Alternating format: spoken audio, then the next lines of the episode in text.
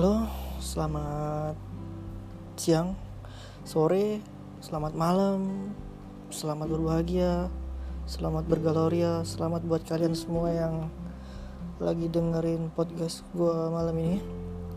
Hmm, jadi hari ini malam minggu ya, kira-kira sekitar jam 2 malam sambil nunggu sahur. Gue kepikiran aja gitu, wah bikin podcast aja dan kebetulan juga gue tadi barusan habis kolaps juga sama temen gue namanya Husen. Uh, kita juga sempat ngobrol-ngobrol soal PSBB yang lagi lagi ini ya lagi hektik banget sekarang. Nah, kalau lu pengen tahu apa yang kita obrolin lu bisa bisa dengerin aja di podcastnya Husen. Namanya Kata Husen. Jadi lu tinggal searching aja di podcast Kata Husen nanti lu ketemu dan lu lihat episode 2 nya itu kita collab dan kita ngobrol soal PSBB tapi untuk podcast hari ini gue nggak bakal ngomongin soal PSBB cuma gue kepikiran aja. Dari sekian banyaknya berita sekian banyaknya masalah yang timbul sekarang itu kebanyakan juga medianya bukan media-media masa kayak dulu lagi udah beda. Jadi zamannya sekarang lebih menyerempet ke live lah.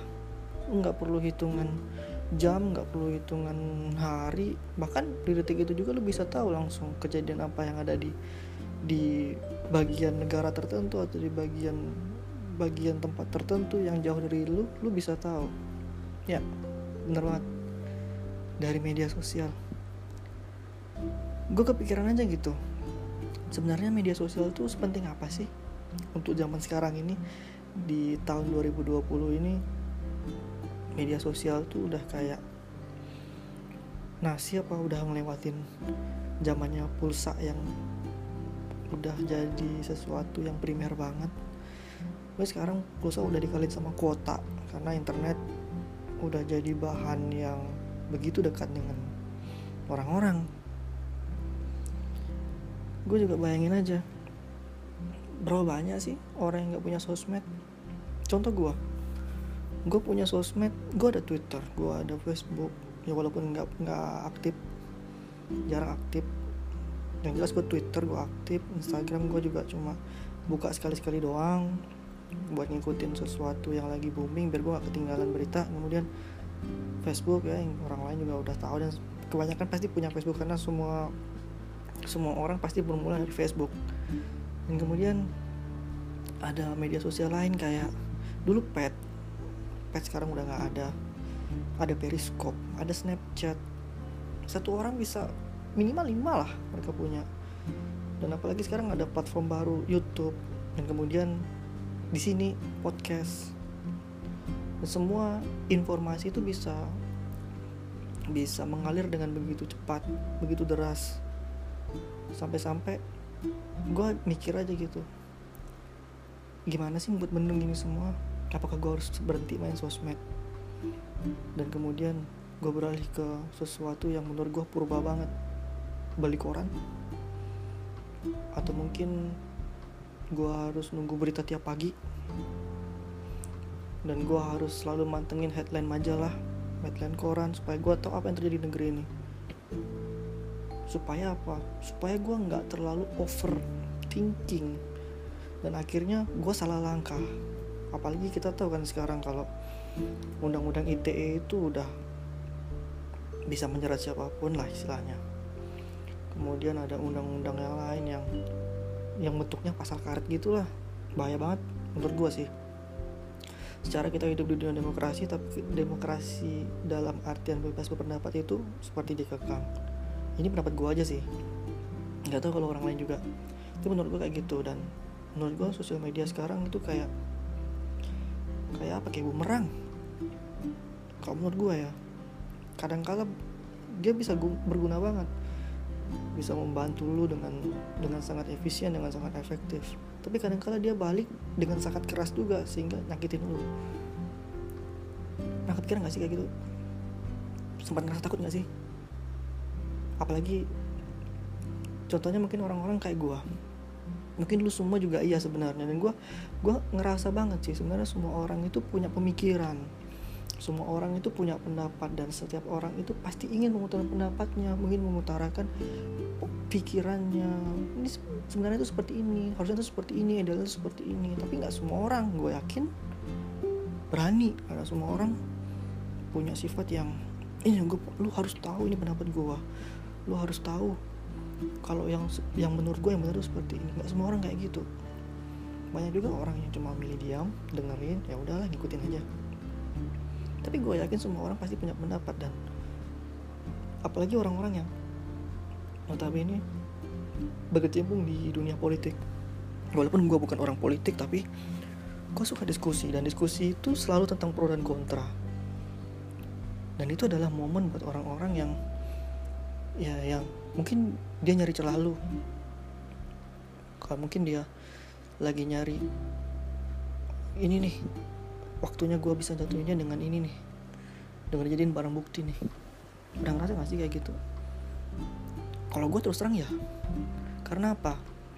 Ketika gue kuliah dulu gue gue kuliah tahun 2012 sampai 2017 itu nggak gini banget men. Beda banget. Gue masih orasi gue masih ikut demonstrasi dan gue masih gue masih jadi mahasiswa yang aktif berbicara aktif berpendapat selalu berpikir kritis dan gue selalu posisi kondisi seperti itu karena gue sadar bahwa idealisme adalah kemewahan terakhir yang dimiliki mahasiswa. Udah. Apalagi lu masih dibalut dengan alma mater. Rasa-rasanya lu kebal hukum men.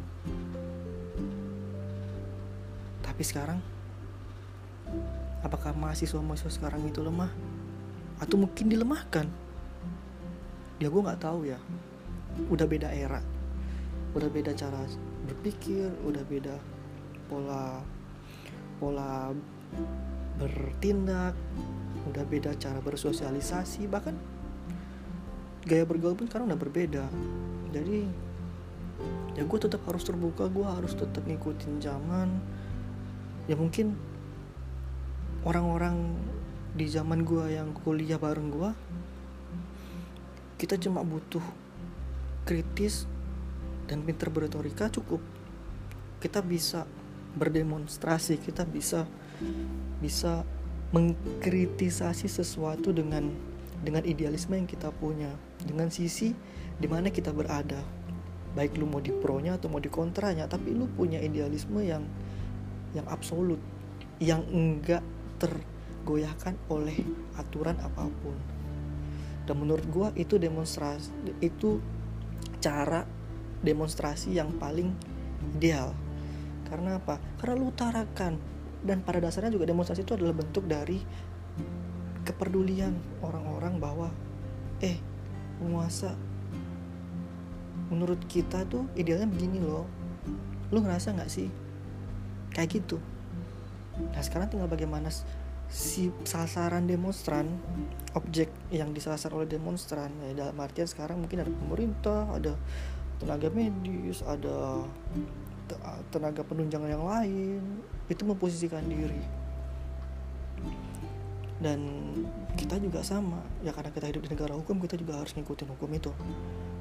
Kita juga harus ya harus mulai hati-hati berbicara termasuk gua. Gua juga sekarang udah mulai ngerem-ngerem kepada apa pun itu kepada siapa pun itu. Kebetulan bokap gue juga dulu aktivis dia juga bilang sama ya kak sekarang zamannya udah beda.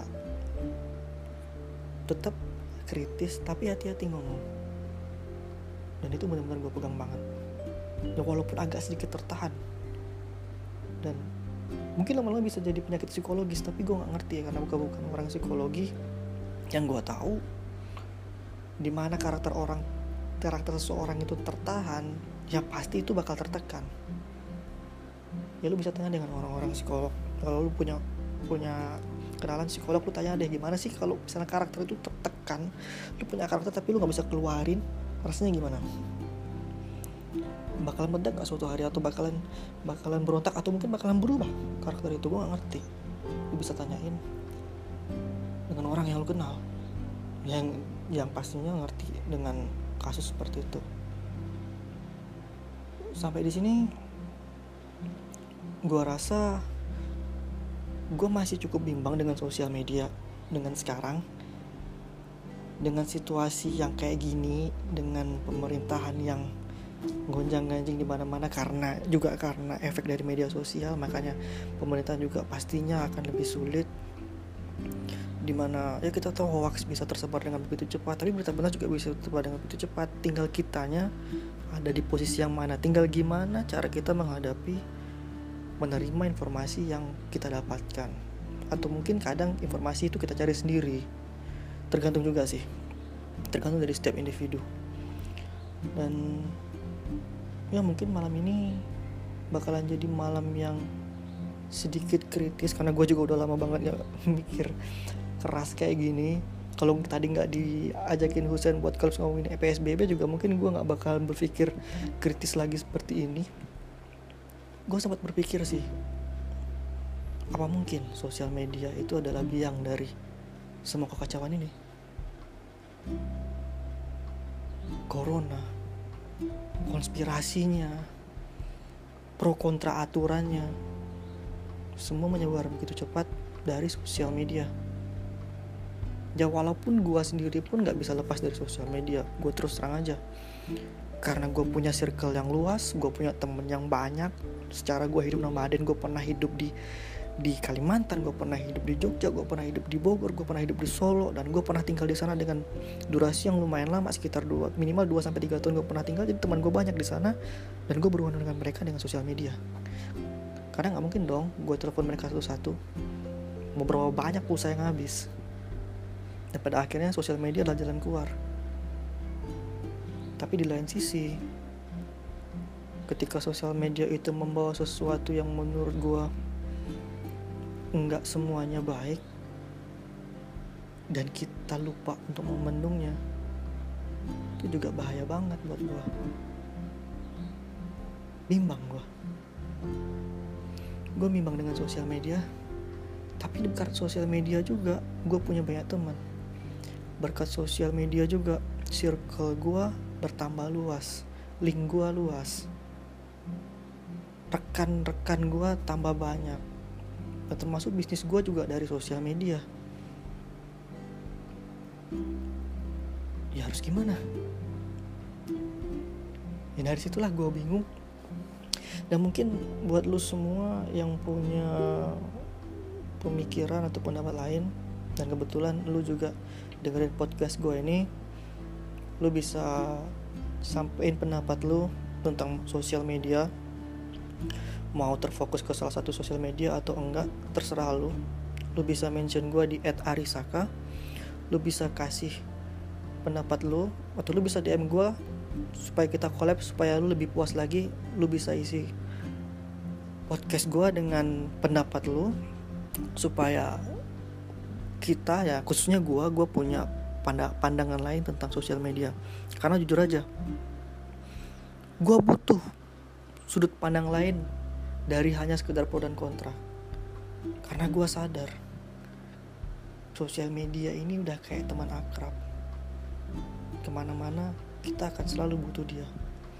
Baik itu dalam bekerja dalam bersosialisasi dengan teman menjaga hubungan dengan keluarga kita butuh itu terima kasih selamat malam Terima kasih udah dengerin podcast gue malam ini. Sampai jumpa di episode-episode selanjutnya. Selamat malam, selamat kenal, sampai jumpa.